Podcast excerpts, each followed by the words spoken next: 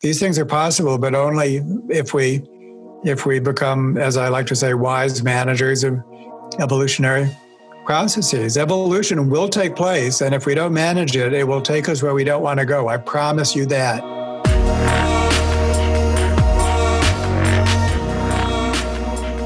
Uh, what's up, everyone? Uh, this is the Optimal Tribe podcast. My name is Michael Davis, and today my guest is David Sloan Wilson. Dr. Wilson is an evolutionary biologist and a distinguished professor of bio- biological sciences and anthropology at Binghamton University.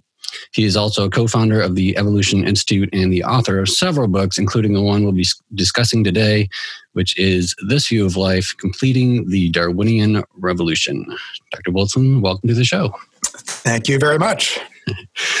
Okay, so this view of life is uh, pretty broad in scope in that it proposes that evolutionary theory is required to solve the problems of, of our age. But what really interested me in this book is that you talk about how humans evolved in groups, whether at the global level or at the small groups level, which is would obviously include small teams in the workplace, which is what I like to focus on here at Optimal Tribe. And you propose a concept called multi level selection to explain human evolution. So, start us off with an overview, overview of that concept and the impact it's had on us as humans. Sure. Well, um, it goes all the way back to Darwin. And at first, Darwin thought that his theory could explain uh, examples that had been attributed to a creator. Uh, but he soon enough he realized that uh, that wasn't true. That there's a very important class of traits namely pro-social behaviors, traits that are basically for the benefit of others or one's group as a whole, that he could not explain for a reason that is pretty simple to understand. If I do nice things to you, I'm helping you survive and reproduce at my expense. And so that's the opposite of what should evolve. So his theory could explain selfishness well, but altruism and everything else we associate with uh, uh, working for the benefit of others uh, could not explain that. And so, in order to find the positive effect of these behaviors, he had to go up in scale. What he realized was is that although the altruist is less fit than the selfish individual within a single group, groups of altruists would robustly survive and reproduce better than other groups. And so, if natural selection operates at the group level, then we can explain everything that's for the good of the group.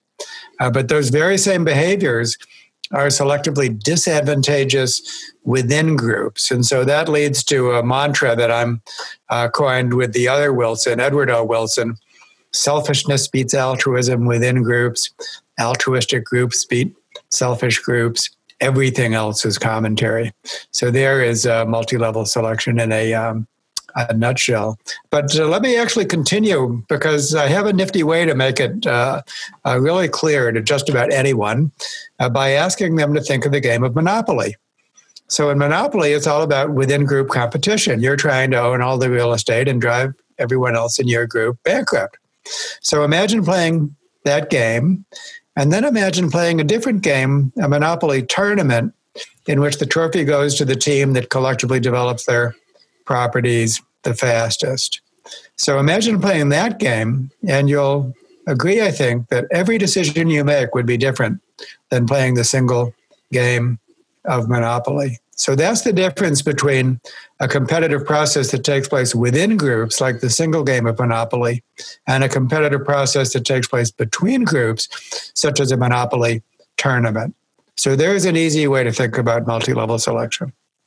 Yeah, and that's really important in, in today's world because uh, you know you want to apply it to uh, all the problems of, of this world and, and to society.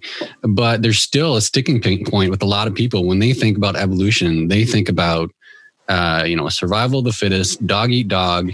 And it's really not, it's really not just about that. And you've been a chapter in your book really trying to overcome that myth of how evolutionary thought is, is bad for society. Yeah, totally. So read my book. Please read my book, and then and then all will be revealed. all right. So uh, one of the dynamics you talk about with groups is that uh, so the the more external pressure on a group, the greater uh, uh, pressure it is to be more cooperative, whereas the greater pressure within the group that brings out the more selfish traits. Do, do I have that generally right? Uh, roughly, yeah. Okay. So thinking about that in the workplace, if you have a group in the workplace, you have a team, and you're trying to develop group cohesion, uh, would you would you try to emulate or simulate some external pressures to try to uh, make that cohesion, or or would, is that to be unethical, or uh, how how you know how how could you use that to, uh, to the benefit of the team? Well, it wouldn't be unethical. Uh, well, I mean, it, it doesn't need to be unethical. Let me tell you a story from the business world. It's actually, I cover it in my book, but it's one of my favorite uh, stories. And it involves a uh, consultant who was uh, consulting with an oil refinery at a time when there was a wildcat strike. And so he was present when the mid managers, several hundred of them, had to run a factory that was a refinery that was typically run by several thousand people. And do you know they did it well for a period of months and they had some kind of peak psychological experience doing it. And so uh, the consultant was amazed and he thought, how could I make this work on an average day? And so he created something called Rapid Results. You could look it up. And that involved creating small teams. So now we're getting to teams and tasking them with a really challenging task, something that was, you know, um, super ambitious, like doubling the sales of a product line or, or, or something like that. Uh, compose a small group, make it the right people, including the right mix of people, not just the bosses, but the you know the frontline people that are actually involved in the uh, in the activity, uh, cut the red tape, uh, let them go at it, and then give them lots of recognition if they if they succeed. And so these groups sprung to life, just like the emergency situation, and had some kind of peak experience doing it. Now you can't do it again and again; it would be too interesting. This became actually a method that he began to develop where a company could set up these rapid results teams and uh, and use it as the actually the main change agent for the um, for the company. So there you have, I think, uh, uh, a niche construction. Uh, um, you know, designing your company to harness this kind of small group power of smaller groups, uh, and I mean, small groups are everywhere in business. So, so uh, businesses know, in some sense, that uh, that small groups are, are, are, kind of an efficacious uh, unit, even if they don't um, know, you know, exactly how to design it or or or so on, which we can be getting to. So I would imagine you need uh, a certain degree of psychological safety with that. Like you can't say, "Hey, you, you need to double your quota," or or else. I wouldn't work as well if you were going that approach. That's a good, uh, really good point about the uh, about psychological uh, safety. Um, uh, let me just uh, try to try to pause to do a good job with that. Uh, yeah, if you make it threatening, then it's very likely not going to work. And there are some company practices like rank and yank, where you rank employees and you just routinely fire the bottom of the distribution and hire more. And that breeds not just distrust, but all kinds of cheating. People do anything to keep their jobs at that point, including not cooperate with their with their uh, coworkers. So there has to be some sense in which uh, things are at stake, but, typically it should be like you know rewards if you succeed, uh, rather than something draconian if you if you fail. And, and within the group, there has to sense of uh, of uh, collective uh, safety and, and benefits. So we succeed or fail as a group. If there's like uh, cost and benefits meted out within the group, then you set up an unhealthy competition. A point about all of this is that it's not the case that like cooperation is always bad or good. There's healthy and unhealthy forms of of uh, of uh, competition. We need to make sure that competition is uh, takes the healthy forms. Very good. Now, in your book, you talk uh, you talk about Elinor Ostrom, if I think I'm saying that right. Uh, but she studied groups, uh, groups concerned with a shared uh, common resource pool. But you worked with her. Uh, actually, got you guys wrote an article together about the uh, that gave it a little more evolutionary underpinnings of of her ideas. But what she had developed or what she had uh, discovered were these core design principles that really help groups. Can you take us through those core design principles? Yeah, they're they're super foundational. And uh, a little bit about uh, Elinor. She was a political scientist by training, and she studied the tragedy of the commons, the tendency of of uh, groups that draw upon uh, natural resources to overexploit their their um, uh, resources. And uh, she uh, and she won the Nobel Prize in economics, which is amazing. At that time, she was like unknown to most economists. so there's something paradigmatic here. I want to I want to get across. I mean, the economics profession, which has been hugely influential in the to the business world, has been dominated for the last over half a century by um, rational choice theory, Homo economicus. Um, and uh, it's against that background that Elinor Ostrom's work is so revolutionary and paradigmatic. So, uh, so what she discovered by actually studying common pool resource groups was that in the first place, they varied in how well they function. This is super important. It's not the case that these groups always managed, avoided the tragedy of the commons. Only some did. And those were the ones implemented these core design principles, which Elinor derived and which earned her the Nobel Prize, that groups can manage their own affairs, basically. And so uh, now I'll list them. And um, there's eight, and they're so simple. So uh, the groups that, that function well first had a strong sense of identity and purpose, knew that they were a group, knew what the boundaries of the resource were. They knew who could who the members of the group were they could draw upon the resource and of course the whole thing was important it was their their livelihood so a strong sense of identity and purpose. Number two, fair distribution of costs and benefits. Not sustainable if some members of the group get all the benefits and others support the costs. It needs to be that what you get from the group is proportionate to what you give. Number three, um, fair and equitable decision making. Not sustainable if some members of the group get to call the shots, others are not part of that process. There's two problems with that. One is you're not making use of the wisdom of everyone in the in the group.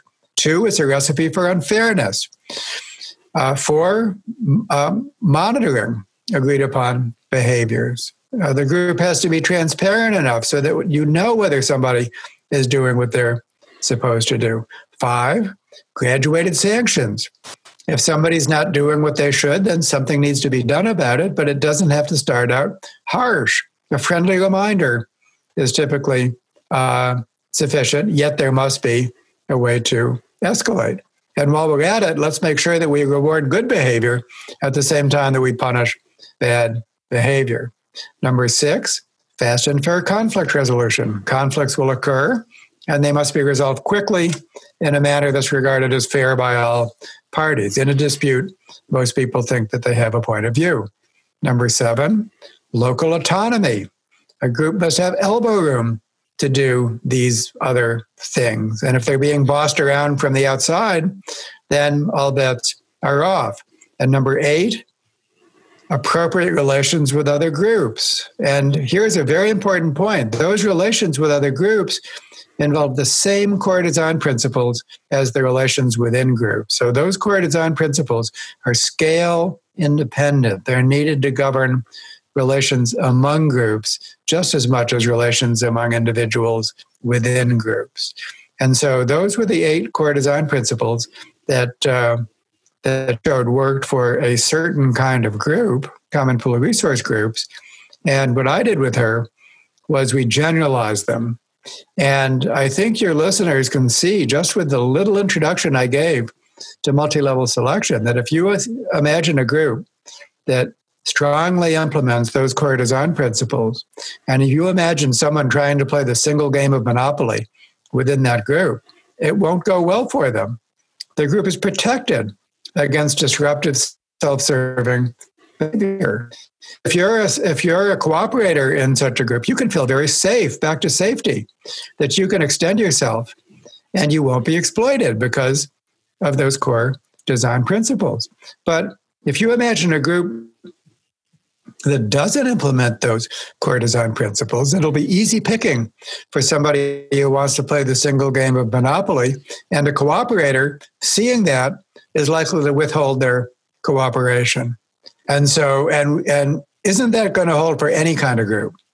That's not restricted to um, any particular kind of group. So these core design principles are golden for any kind of group, and uh, not least business groups. And we've done research on that that we can get to later on. But I'll pause and give you a chance to comment on that.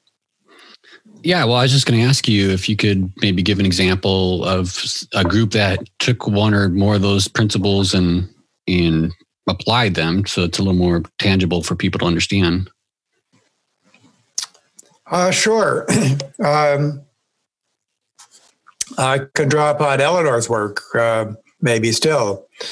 Uh, one of her favorite examples involved the lobster gangs of Maine. So, in the state of Maine, um, at least in the old days, every bay was owned by a gang of um, lobstermen. Only they could fish in the bay.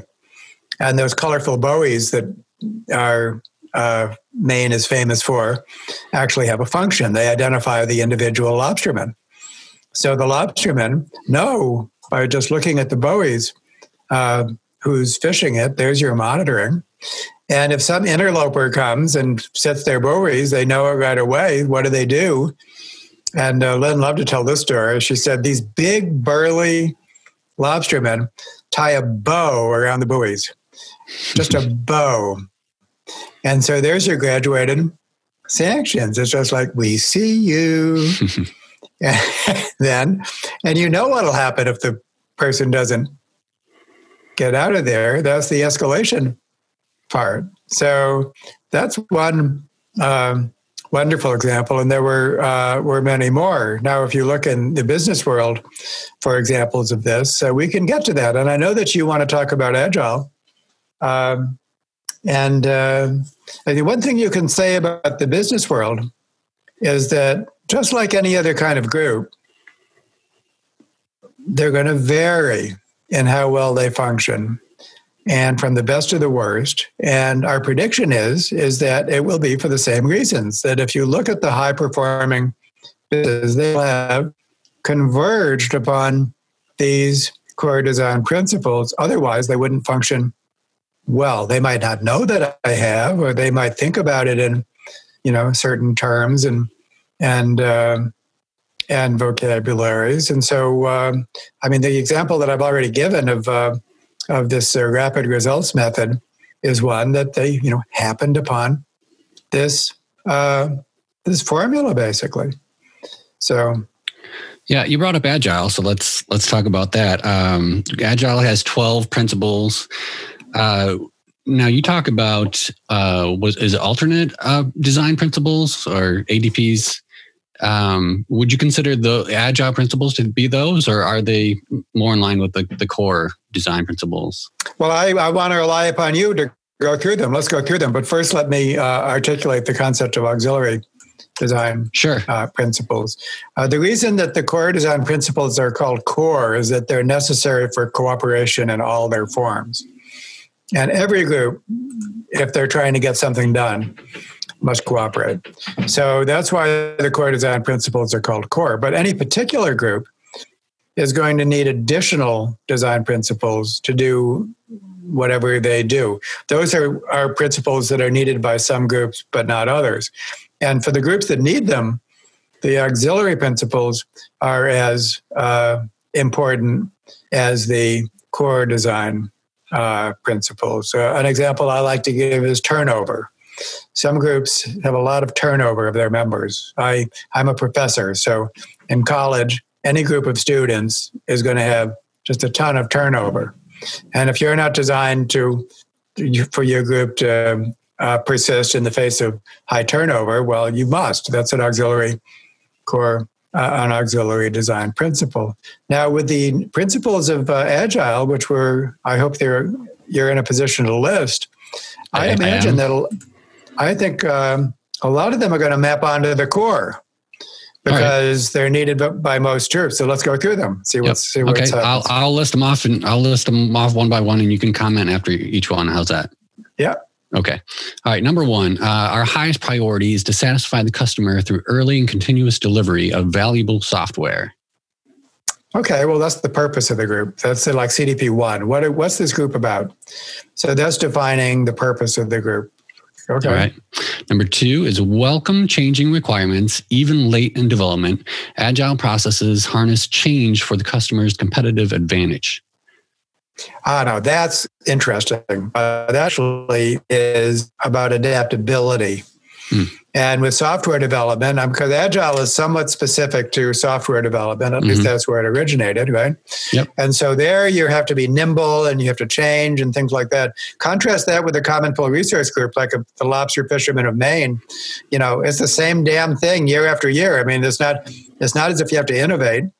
Um, and so uh, and so number two has to do with uh, adaptability, and I'm eager to get to that. But I, there's there's an auxiliary okay? Right. for groups that that have to be you know really adaptable. All right. Number three is deliver working software frequently from a couple of weeks to a couple of months with a preference to the shorter time scale okay there again we're talking about like a hyper adaptable uh, system. It's got to churn stuff out. So that's quite specific to to uh, to this. We're we're basically an auxiliary territory. We're not talking about just like how any group, what any group needs mm. to do to cooperate. We're talking about a, a, a, group dedicated to a certain thing of development, basically. So it's all about um, um, uh, adaptability. Well, every group has to adapt, just not as quickly as agile. So, yeah, that's right. Okay, okay. that's right. All right, number four uh, business people and developers must work together daily throughout the project. Yeah, right. That's like saying we have to cooperate. I mean, that's kind of generic. Yeah. So I would say that that doesn't really touch upon. I mean, the, the core design principles are quite a bit more specific than that. It goes without saying that that uh, a group has to cooperate. So I'm not even sure why that has to be said. So let's let's keep on going. Now, well, let me ask you this: What um, I mean, what do you think about remote work? I mean, as humans, we're kind of built to work kind of face to face, face to face. But are we? Do we lose something by working remote, or do you think it's worth the benefits from working remote? What are your thoughts on remote work? Well, I mean, it's somewhat of a different question. I think uh, we should probably defer that question until we get through the nine principles. Okay. Why don't All we right. just do that? Let's zip through the nine principles. Let's do that. All right. Uh, number five, I think we're on. Uh, build projects around motivated individuals, give them the environment and support they need, and trust them to get the job done. Well, that maps quite a bit onto local autonomy, doesn't it? So, mm-hmm. um, so basically, elbow room so uh, there's a nice mapping onto CDP 7. Number six, the most efficient and effective method of conveying information to and within a development team is face to face conversation. So, again, uh, that doesn't, I mean, that's a good point. That, uh, and it brings us back to what you say about remote. So, I would say, I would say, first of all, true, and that's not covered by the core design principles. Of course, that's a newfangled something. I mean, mm-hmm. I mean, for you know most groups throughout history, including um, common pool resource groups, it was a given that the that the interactions would be face to face. There was no there was no alternative. Yeah. Uh, so this is making the point that there's something all all else equal. Uh, preferable about face-to-face interactions.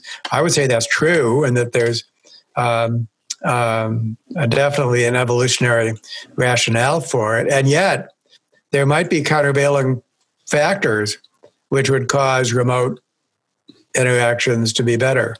And so uh, we can return to that. So let's keep going. All right. Number seven working software is the primary measure of progress. Okay, well, that's another that's quite specific to the Auxiliary. context of the group. Yeah. Okay. Uh, number eight, agile processes promote sustainable development. The sponsors, developers, and users should be able to maintain a constant pace indefinitely. Okay, well, that's some kind of continuous improvement uh, clause. Again, having to do with like change, progress, um, and I think it bears uh, comment that how modern life and its uh, necessity for for change, especially in a business environment, that's pretty unnatural. Actually, I think that um, throughout human history, the pace of life was much much slower than that. You know, I mean, the past generation was much like the the present generation was much like the past. And so the once you adapt to an environment, it's a matter of of um, of more or less doing the same thing. And you always need to have that structure to prevent cheating and and uh, um, exploitation within groups and so on. That's that's constant too.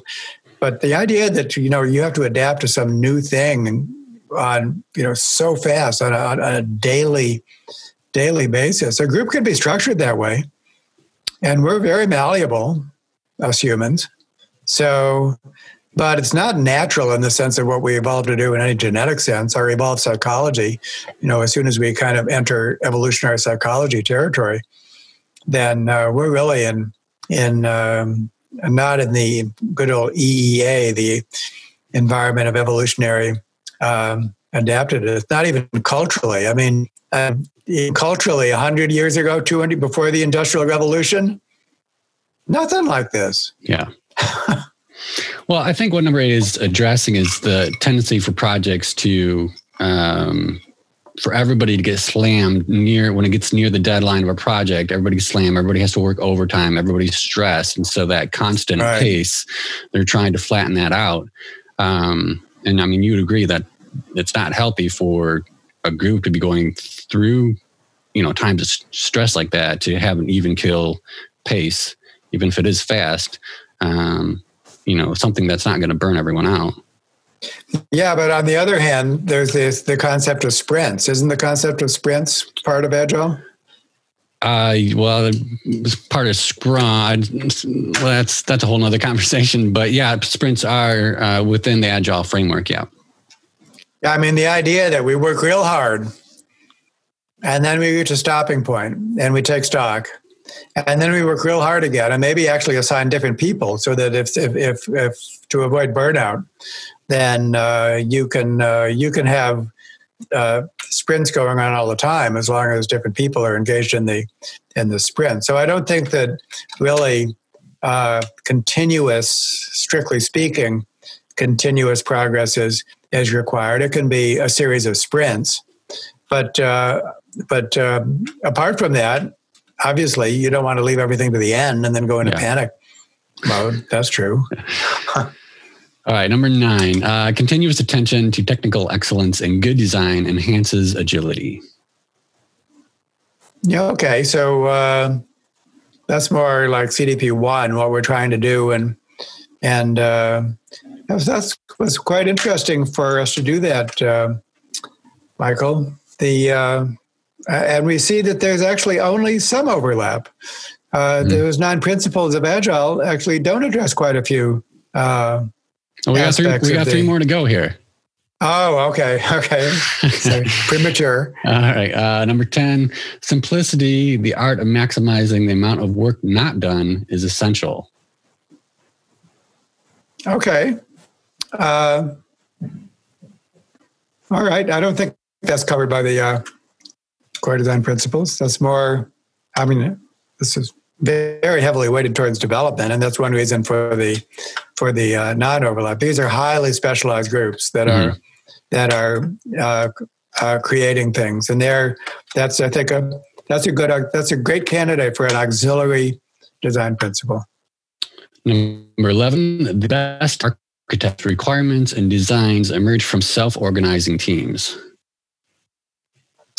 Right, more auxiliary, but uh, if you want, we can talk about uh, the concept of self organization. Yeah. Um, and does what that, that really means. Does that go in line with autonomous groups or is that something different? I mean, it's certainly consistent with it. Self organizing means that uh, basically, you yeah, I would say yes for sure. Um, but uh, when you unpack what self organizing means, uh, there's so much structure in self organizing. Mm. I mean, I mean, is there a goal everyone's working towards? Yes. Um, is uh, uh, you know we we could go on, but uh, I'd uh, um, and it's important because uh, I think that for any goal, there has to be, and especially if it's complex, in other words, systemic, then uh, you have to have the the systemic goal in mind and be working directly towards it. In evolutionary terms, there has to be a target of selection and some software development target. Just imagine it, what it might be, some piece of, of software development. Uh, so that's the target of selection. And then you have to orient variation around the target. Uh, it's not just anything. You can't just do anything. You have to do things that are maybe going to solve that problem. Then you have to identify the ones that work best. You have to replicate it, sensitive to context. That's the only way it's going to get done. Well, what the hell is self organizing about that? That's so structured. Mm-hmm. And the mm-hmm. idea that there's just things just kind of bubble up and work at the at the systemic level, that never happens. So I, as you can see, I feel strong about the term self organizing. That's part of multi level selection is that uh, is that uh, at the group level or at the systemic level, there is no functional organization without a product of selection. You're never going to get a system that functions well if you're not selecting at the systemic level. It's the opposite of the invisible hand. The invisible hand pretends that we can just do our things and then we'll be led as if by an invisible hand to benefit the common good. Well, no. The answer to that is no. Yes, I, I have heard you talk very passionately about, that before, um, and uh, I just you just got me thinking about um, Mark Van uh, uh, book on leadership, and you know, as humans, as much as we try to have a, a leaderless group, we, we tend to promote somebody to leader. Is that is that is that the dynamic we, we usually deal with in groups? Yeah, well, let's dwell a little bit on that. And Mark Van Vugt, uh, who's one of our great colleagues studying business management from an evolutionary uh, perspective, uh, he makes, or a distinction can be made between two kinds of status and, and dominance, uh, or high, high social status. One is the kind of status that's taken by powerful people, it's just domination. The other is earned by reputation. Uh, status is is granted. The way you get a good reputation is you do things that are good for others, and then they bestow a good reputation upon you. And it's the reputational variety of status that is good for the group. The dominance variety is very seldom for the good of the uh, uh, group. So that's a very important point to make. And the whole difference between our species and, and all of the most other primate species, including our closest relatives, is that very difference. Is that chimp society, to a somewhat lesser extent, bonobo society, is of the dominance variety, just despotism. Okay, we never want to live in those groups. The amount of just physical violence, just sheer physical violence in a chimp community is over a hundred times greater than in a small scale human society. That's how big the difference is. And the and the degree of cooperation that takes place in a chimp community is so small compared to what takes place in a uh, human community. So the reason that we are the species we are is because we have to earn our status for the most part. Mm-hmm. Always for the most part. There's always the danger of domineering individuals taking over or using more subtle strategies in order to take over. That's an ever present, um, ever present danger. Now, the final thing that needs to be said, though, is that uh, some situations call for leadership of the reputational variety, but other situations actually call for something that's more diffuse, in which there's no leaders at all. I mean, the, basically, the, the, the work of the group is distributed amongst its members so evenly that you don't really recognize a leader. And, and I mean, uh, uh, hunter gatherer societies are famously leaderless societies. When they were contacted by Europeans who said, Take me to their, your leader, they said, What? Uh, I mean, so, so, uh, uh, so interesting. And I think that's very true in, in business groups. You have some f- kind of flat hierarchy, social organizations, which emulate that and often do quite well.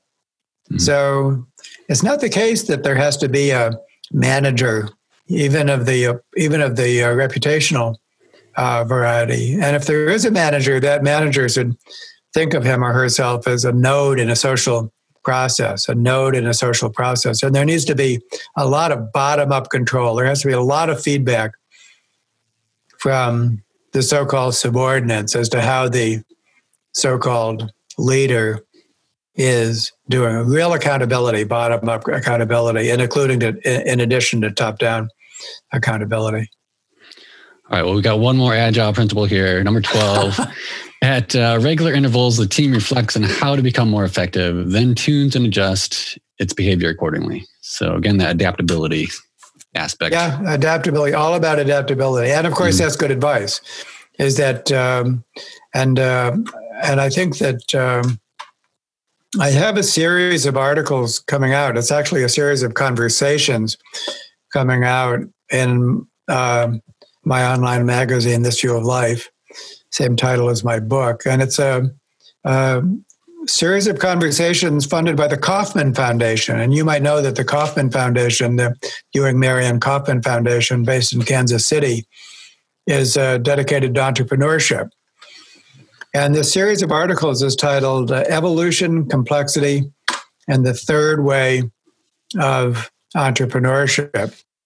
Thesis, let me out here because uh, it's, it's, central to business, is that uh, when it comes to entrepreneurship, or any other kind of social change, positive social change, there's two things that don't work and only one thing that does work.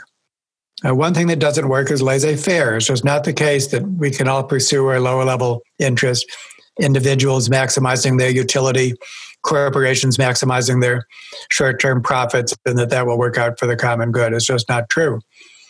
Uh, the other thing that doesn't work is centralized planning. Why? Because the world is too complex to be comprehended by any group of experts. And that holds as true for a top down command and control corporation as it does for a socialist nation. So, so uh, that doesn't work. So, what does work?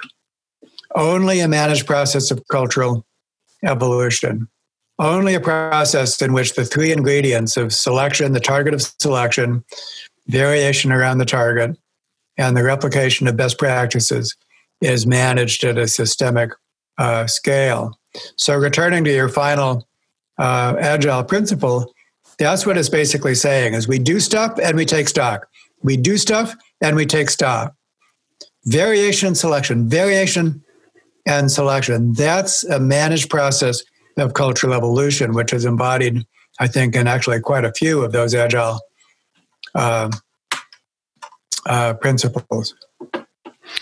So I I notice in agile a lot of the agile frameworks that uh, there's a lot of whiteboards and post-it notes and in helping the you know us as humans track not just the workflow but uh, decisions and time and it's like um, it's it's like you know I've I've heard you know we're we're good at throwing a football because we got to throw spears at moving objects. Is there an, analogous uh, relation to post-it notes? Like, how did we get by without post-it notes before, or what is that helping the human brain do? Well, there's an interesting question. Uh, So post-it notes are what are they? They're just like nominations. They're alternatives. They're just like things that we stick up on the board, and then we compare them with other things. Is that they're symbolic, right? They'd be symbolic of the you know, tasks that need to be done, or when tasks were done. Uh, so I guess you know they're a lot symbolic in nature. Well, I mean, uh, if you if you were to do an experiment with teams of any sort, including agile teams, and allow one set to use post-it notes and others you prohibit them from using post-it notes, what do you think the difference would be? What are the what's the what's the added value of post-it notes? I'm guessing that without post-it notes, there'd be like you know a lot of conversation. People would be saying the kind of thing they put down in post-it notes they'd be remembering them with post-it notes. You don't have to remember them so so much, and that's an interesting point because uh, um, back in the day before uh, written language, everything known had to be remembered and recited. I mean, it was like the constraints on human thought before the ability to download information was so great that the way people thought, given those constraints, would be almost unrecognizable to us. There's good research on this. So great were the constraints on that. The, a lot of the way that we think that's that's analytical is so reliant on that that those forms of thought didn't exist at, at all beforehand. So it was revolutionary to be able to download uh, information in that way. And the human mind is sufficiently flexible that it could adapt to that, basically exploit those opportunities. We see that all the time with the apps and so on, like the map apps would be the perfect perfect example. Before those map apps, we had to read maps, and even more, we had to actually internalize maps in our head, which our brains are pretty good at at doing. When you think of the navigational feats of of native people, you know, uh, Micronesian sailors sailing between islands that are invisible. Uh, you know, in the in the distance, how did they do that? Uh, but now with our calculators and our map apps and so on, we very quickly uh, cede the ability to do that and become like helpless in our own minds. And you could actually think of post-it notes as as like that, this kind of memory aid, so we could put it on a post-it note. Therefore, we don't have to remember it, and we're perfectly happy to take that opportunity. Our minds are not so genetically structured as the evolutionary psychologists think. This is actually quite a departure from doctrinaire evolutionary psychology thinking, as you know, because you've become interested in evolutionary psychology. You know, the Cosmides variety says that we have you know many modules that evolved by genetic evolution, and those get triggered in the modern environment. Stone Age modules get triggered in the um, modern environment, and that can be true to a degree. But for the most part, the human mind is more malleable than that. So if you do something radical like make it possible to download information, then the human mind is malleable to take advantage of of of that. And then it becomes something that never existed in the past. So, I mean, it's very different than than the um, than the typical evolutionary psychology account, where you kind of imagine the mind is entirely a product of genetic evolution, and all the environment does is like you know push the buttons of a jukebox or something like something like that, which again does take place to a degree, but there's also this malleable part that we have to uh, that we have to consider. So you're saying, are you saying not to use? Are we better off not using post notes? Well, I mean, people like post-it notes. At least some do.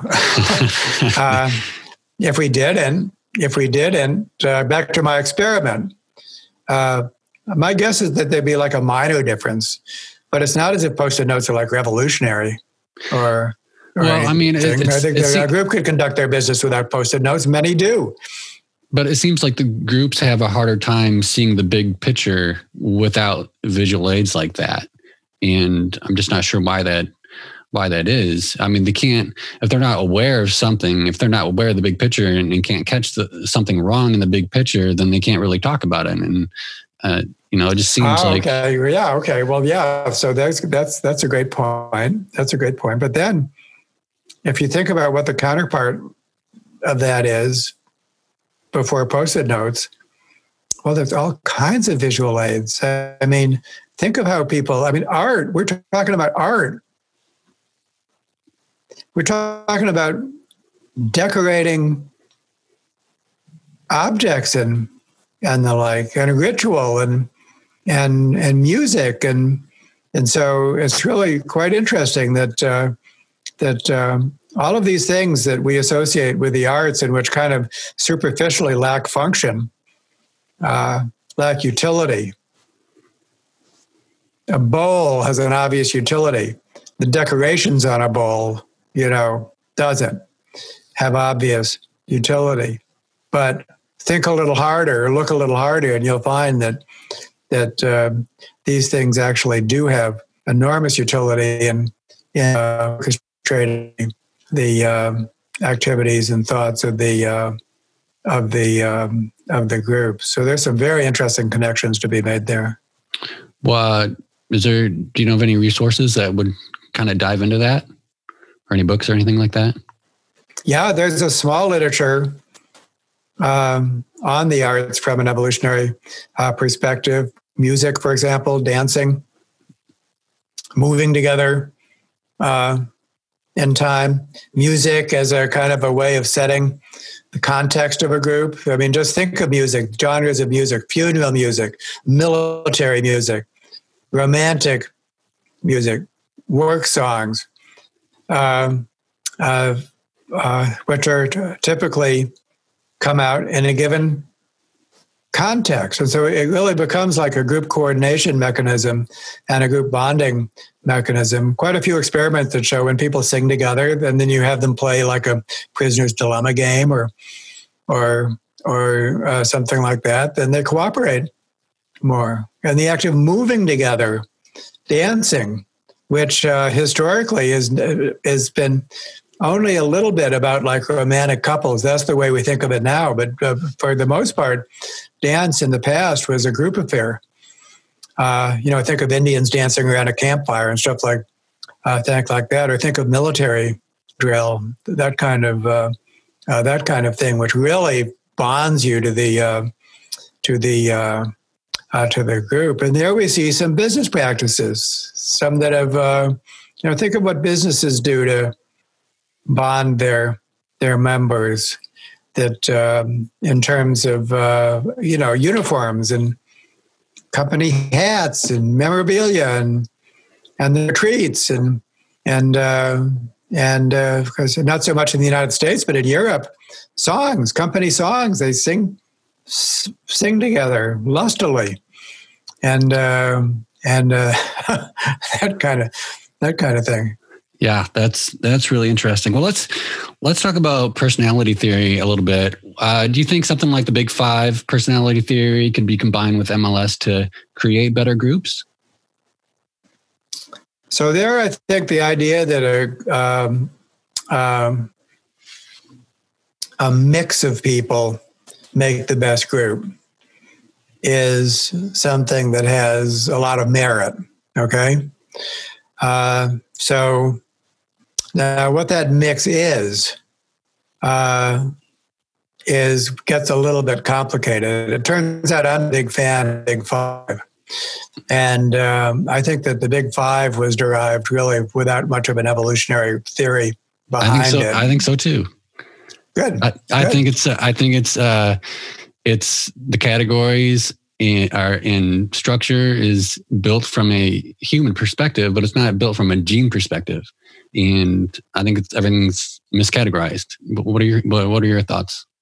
Yeah, well, I mean, if you know a little bit about statistics, you know that it's a it's an artifact of factor analysis. Factor analysis is a statistical technique where you take a lot of variables and then you try to reduce them into a smaller number of factors. And it's something that you can do with any cloud of data. You can run it through a factor analysis and it gives you these these factors, which basically identifies the longest axis of variation and then the next longest axis of variation. And so a factory structure is is something which is just a, a product of this particular kind of analysis. But uh, in the case of what actually evolves by way of individual differences, in the first place, you find a lot more context sensitivity, like take introversion and extroversion. Then, you know, how outgoing are are you?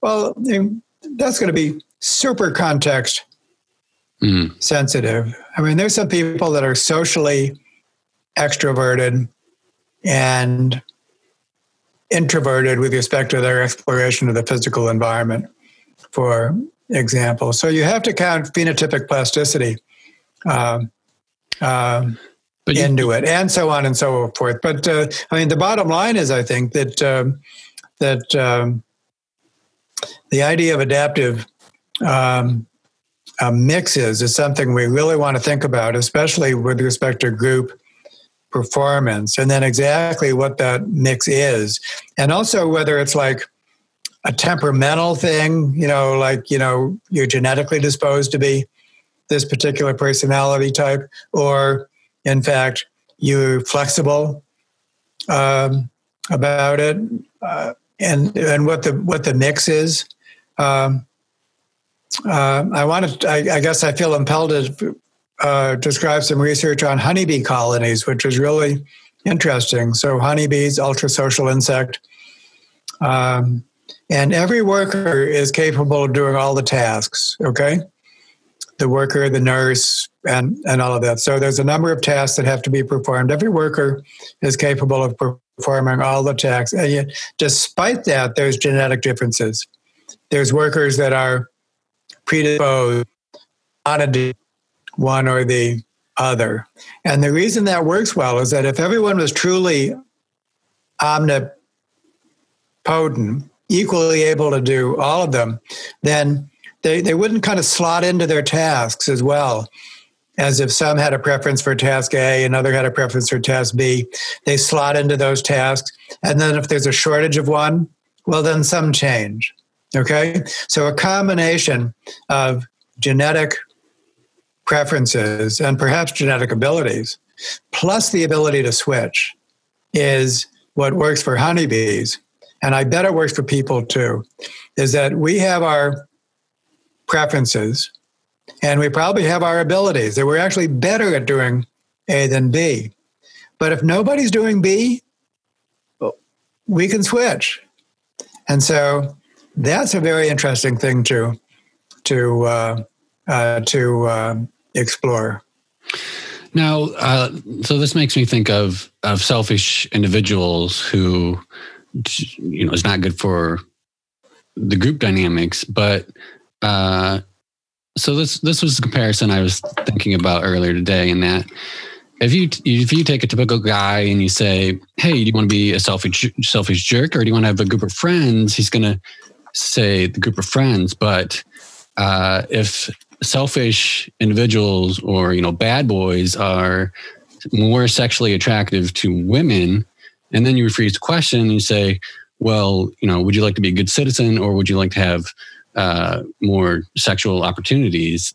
That's a much harder question for for guys not to be selfish, and it just seems like there's some uh, evolutionary wiring that would be difficult to overcome in, in, that in that circumstance, I'm not saying that's what every guy's thinking, but um, isn't there some pushback against everyone being? Uh, I mean, obviously that you know there's some selfishness to everybody, but I mean, what do you think about that? Well, there's a number of things that you're that are covering there. One point to make is that uh, is that uh, Human history has always had between group conflict. Uh, within groups, a lot of cooperation, although of course strife and and disruptive competition within groups, uh, but then a lot of destructive competition uh, between groups, and so violence, warfare, uh, just endemic. So was mostly what males did, and so the idea that males are more prone to this kind of uh, behavior and that it's in their genes, you might say, that um, is part of being a male, is I think there can be a degree of truth to it. And, and authors that speak to this include Richard Wrangham, his book Demonic Males. Mm. Uh, Melvin Konner has a book called Women After All, which uh, which more or less says that women are are more cooperative. And you've really got to take that with a grain of salt because it's not the case that women are, I mean, there's, women are capable of all kinds of bad, bad stuff. And, and make no mistake. And we've already talked about malleability that we just can't essentialize basically um, uh, uh, the uh, uh, genders as if everything is genetic and this malleable component that we were that we were uh, um, uh, talking about. But what do we do now with the situation in which, let's say, it is the case that men, and this is true culturally in addition to genetically, what was normative and admired in men was this more or less aggressive tendencies, which in a modern environment is just not the right thing to do. Super not the right thing to do. And so there's a selection pressure to be more cooperative in everybody. And that is it needs to be the selection pressure and if you can't do that then well that that's too bad for you and and actually uh, richard wrangham who i just mentioned his newest book the uh, the goodness paradox has develops this thesis here's the thesis which is pretty interesting and exactly on this this point that domestication has become a really hot topic in evolution. Of course, when we think of domestication, we think of what we did to our animals and, and plants. We bred them for tameness, okay? Uh, and self domestication is breeding ourselves for tameness. And uh, other animals have self domesticated. In some ways, you know, social life is self domesticating we're selecting, I mean, individuals are selecting the cooperative ones, and they're not selecting, they're selecting against the disruptive ones. Well, in humans, that took place to an extraordinary degree. But part of self domestication is, uh, Wrangham says, for the capital punishment is, you know, the person in your group that just could not help themselves. Well, you'd have to exclude them or ultimately you would have to kill them. And so, and so capital punishment is that's, you know, the ultimate in, in social control. And so that has to have been a part of human, uh, of human history, or else we would not have become as, as cooperative as we are. So in a sense, you know, really just weeding out the bad actor is not new. It's not new at all. I mean, it's it's responsible for the way we are, but now ever more so, it's happening not even deliberately, but if you have so many, and we get back to the workplace environment and college, that women could be pre-adapted for for it is true in college. Why is it that the why is it that the you know seventy percent, sometimes eighty percent of certain majors are women, and that the sex ratio in college is now very heavily female bias. Think of all the jobs which just require, you know, pleasant people that just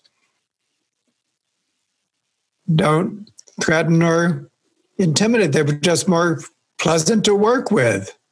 Yeah. And so there's a sense in which the male niche has become it's very sad because I you know masculinity has to be redefined.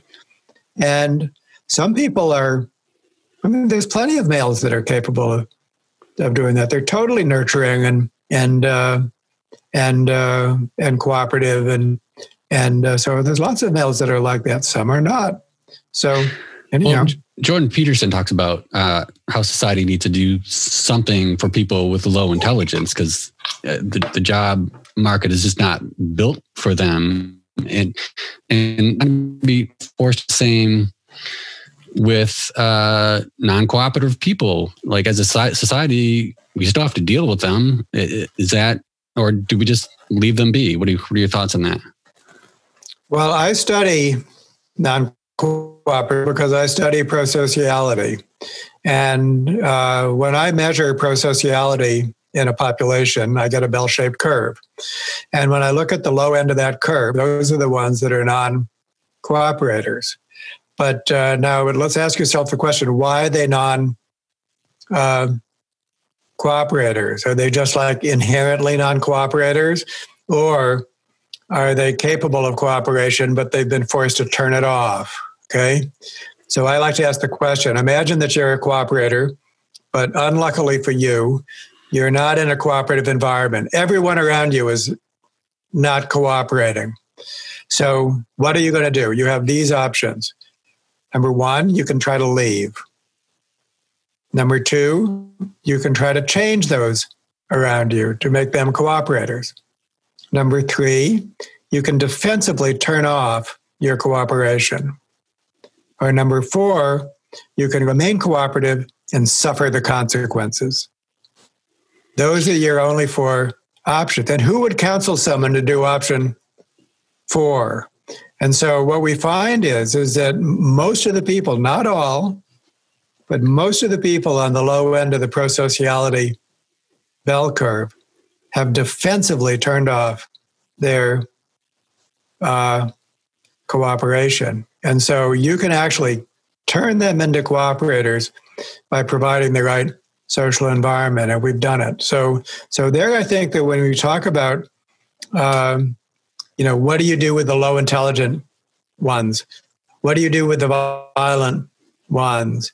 You're really acting as those as if those people are set in stone in some sense, and to a degree, that could be uh, uh, true. But um, and we're, we're we're left with the age old questions about malleability and and uh, mm-hmm. and uh, the social environment and and so on and so forth. Just uh, curious, do you know of any studies that have looked at, um, you know, does being part of a cooperative group lower testosterone? I'll bet it does. Yeah. Uh, I wouldn't be surprised. I mean, fatherhood does. We know that. Mm-hmm. So uh, yeah, I wouldn't be. I wouldn't be. Uh, I wouldn't be surprised. Um, do we run the risk of making ourselves vulnerable by breeding out selfishness out of the human uh, civilization. Uh, I mean, obviously, evolutionary, you know, evolution thought selfishness was important somewhere along the line. Uh, does it become like, uh, you know, delivery by C-section that we become dependent on on C-sections and delivery? Well, if you go back to the Ostrom design principles, they're not just like you know passive principles, are they? They have to do such things with conflict resolution, graduated sanctions. I mean, basically, this is cooperation with attitude, altruism with attitude. I'm going to be altruistic, but if you're not, watch out. I'm capable of aggression of the right of the right kind. So there's, mm-hmm. uh, I mean, a good group has a strong immune system, and that requires punishment. They're called altruistic punishers. They love to punish. Uh, in the right uh, in the right uh, uh, context. So, I mean, there are dangers, I think, and and um, of um, of um, too much conformity, for example. You can imagine, like what's what evidently is going on in China. I'm no expert, but just imagine mm. that everyone is is given a, a, you know a social benefit score, and and uh, they're reinforced in some Skinnerian manner just to do what they're told to do, and then that happens for a long time, and and then you know is that going to weed out certain kind of independent people and courageous contrarians and and so on? Yeah, could it could happen. Uh, so yeah, I mean that's that's a conversation worth having. Uh, so it's been about an hour. Do you have time for a couple more questions? Sure. Okay. Um, so, do you think it'd be helpful if we could somehow make it so businesses are started by groups instead of individuals, or are you know, does do businesses self-select for selfish entrepreneurs? Well, I'll bet if you did the study, you'd find out that most groups, most businesses are started up by groups. Um, uh, that's a prediction. And if it was started by an individual, I'll bet that individual had a lot of help. Hmm. So one point to make is that very little is done by individuals. And so uh, it's been part of the, the individualism, basically the way we think, that attributes much more to individuals than than um, is is deserved. So, uh, and there's an economist, Mariana Mazzucato, an Italian economist, who talks about entrepreneurship being something which is very much state assisted. The idea that the private sector is the only thing that does entre- entrepreneurship well, please. Mariana Mazzucato is here to tell you otherwise. And if you look at people like, you know, the people we idolize, like Elon Musk and Steve Jobs and, and people, they had tremendous government assistance for what they were uh, for what they were uh, uh, doing. So I think that actually it's a very important, and it's part of this third way uh, uh, series to just see things clearly as to it basically takes a village to to um, to be an entrepreneur. And one one uh, important person there is named Victor Hwang. He was actually the vice president of entrepreneurship at the Kauffman Foundation. Uh, recently left that position, but he has a book called "The uh, Rainforest," which is uh, his metaphor for innovation ecosystems. And the book asks the question: Why is it that Silicon Valley and and other regions are so generative, um, so innovative, and uh, so many other places want to be like that, but they fail. It's, it's uh, there's some special thing that that takes place in these innovation zones. What is it? And it's a kind of a uh, uh, a combination, he will say, that uh, seldom goes together of cooperation and diversity that the people in Silicon Valley, they were super cooperative, like a hunter gatherer, very much like a hunter gatherer society, where you were generous basically with uh, with uh, your expertise and so on. You didn't expect monetary return for anything. Often entrepreneurs they're not they're not driven by money; they're driven by some vision of some sort or uh, another. There's a quote from that book from a lawyer who says that if you're a really good entrepreneur, you don't need a lawyer the handshake is is good enough. And because it's a closed enough community, then if somebody misbehaves, well, it, it becomes known. It's a small enough community. And so they just don't people avoid them after after that. Very hunter gathery. But at the same time, they're very diverse and they need to be because you have to combine diverse skills in order to be an in order for an entrepreneur project to to uh, to uh, uh, to work. And typically, when we're highly cooperative, it's with our own kind, right? So, so the idea that it's hyper cooperative and hyper diverse, that's the the unusual combination, says Victor. So, what an interesting thesis that is. But uh, and I think it falls well within the idea that entrepreneurship is is uh, inherently a cooperative endeavor and needs to become more so and needs to become more systemic. The idea that you get, you know, a whole bunch of startups trying to carve out market niches, uh, to the degree that happens as part of the problem, not part of the solution, then you get juicers that work really well. Or you get Amazon delivering its packages like, you know, by drones and, and then you have all the problems of the world festering while these things happen.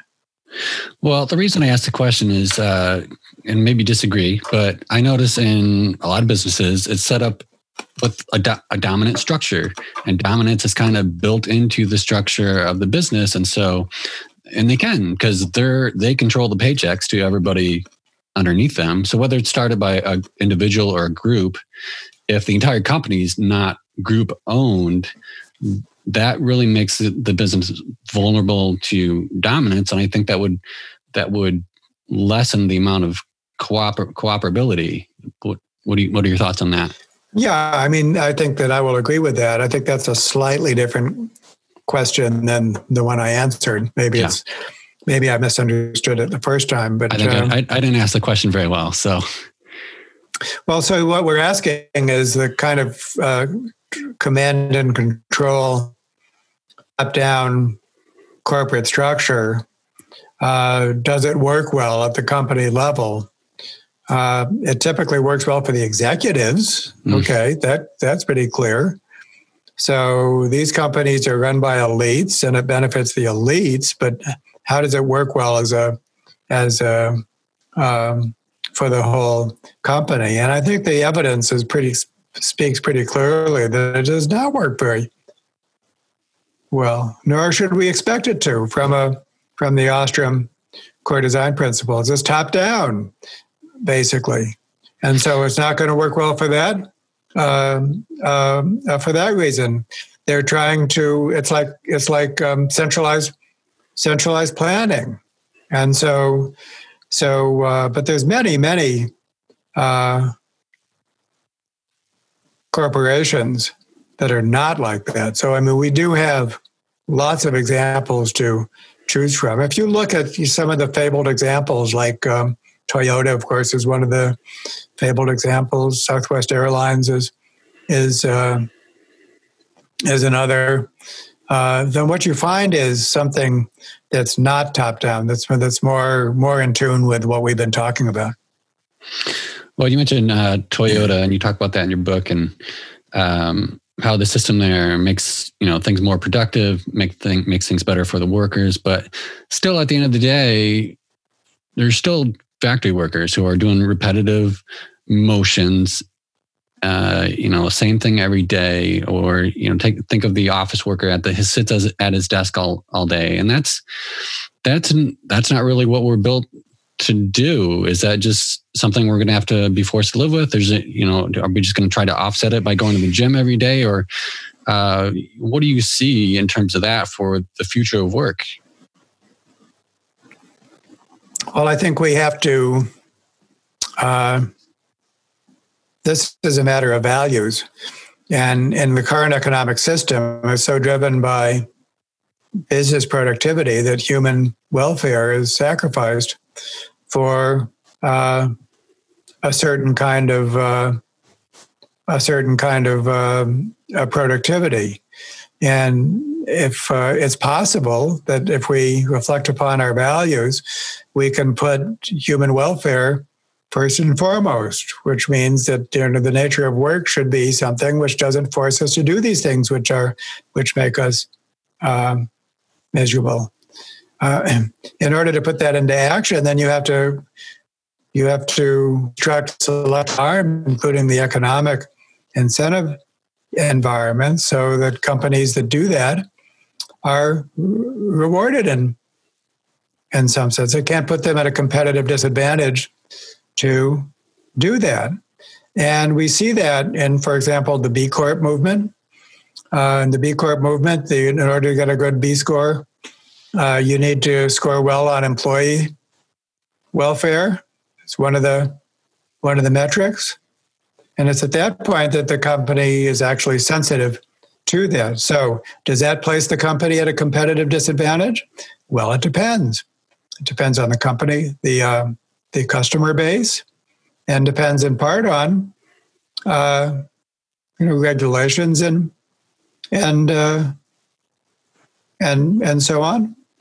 And uh, and so uh, it's a matter for us to construct our our niches, and uh, and uh, so these things are possible, but only if we if we become, as I like to say, wise managers of evolutionary processes. Evolution will take place, and if we don't manage it, it will take us where we don't want to go. I promise you that.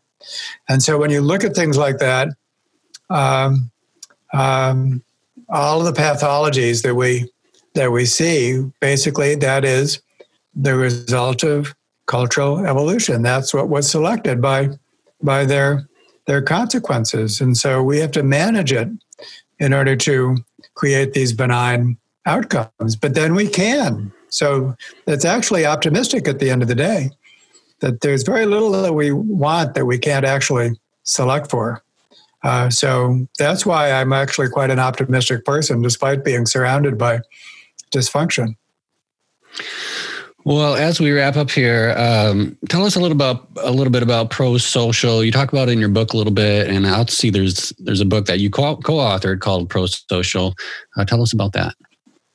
Well, that is our practical method for putting all of this into action. Uh, this view of life tells the big picture of uh, completing the Darwinian uh, revolution, but uh, uh, pro-social actually is a practical method for working with groups of all kinds in order to implement some of these principles. So, if you're a group and you um, uh, adopt pro-social with the help of a facilitator, uh, you will learn about the core design principles and you'll help incorporate them into the group. And you'll also learn some tools from um, uh, mindfulness based therapy, which cause you to adapt back to the back to the uh, agile agile um, uh, principles, become more flexible and agile. So um, and so um, this is something which is about ten years in development. Uh, we're developing a pretty ambitious digital platform, and we're working all over the world now, hundreds of facilitators, and it's something definitely to check out if you're a group. Uh, we're beginning to enter the corporate sector. That's pretty exciting. Work with corporations to help manage their uh, cultural evolution. That's a work with Jonathan Haidt, who I think you know. He's at uh, NYU's business school. And uh, um, and so, uh, lots of opportunities for businesses to uh, uh, get involved, learn about um, um, uh, this view of business, as we like to put it, how evolutionary thinking can transform the workplace. And it's not just cooperation, there's many other facets. So uh, we're basically making it possible for for these ideas to spread, not just um, in the um, um, academic disciplines, but uh, in uh, real world settings, including including the business world. So there's lots to check out and get involved in. Any other books or resources you recommend that helps groups and specifically helps groups in, work, in the workplace? There's a whole genre, really. So I would just invite you, you know, maybe begin with this view of life. And at the end, I say, treat this book like a portal. I cite many books in there. Treat it as a portal for your own future um, exploration. So many books, uh, they're all fascinating. Uh, most of them are very accessible. You don't have to be a have an advanced education; just have to be a curious person. And there's opportunities, for personal engagement. So what can be better than than um, uh, than that? So the two books, uh, "This View of Life," "The Big Picture," "Pro-Social," is the uh, more on the ground uh, version, and I look forward to uh, to uh, working with you, either personally or or through this uh, um, uh, structure that I'm creating with others. Awesome, Dr. Wilson. Thanks again so much for being on the show. I really appreciate it. Okay, well, thank you for what you do.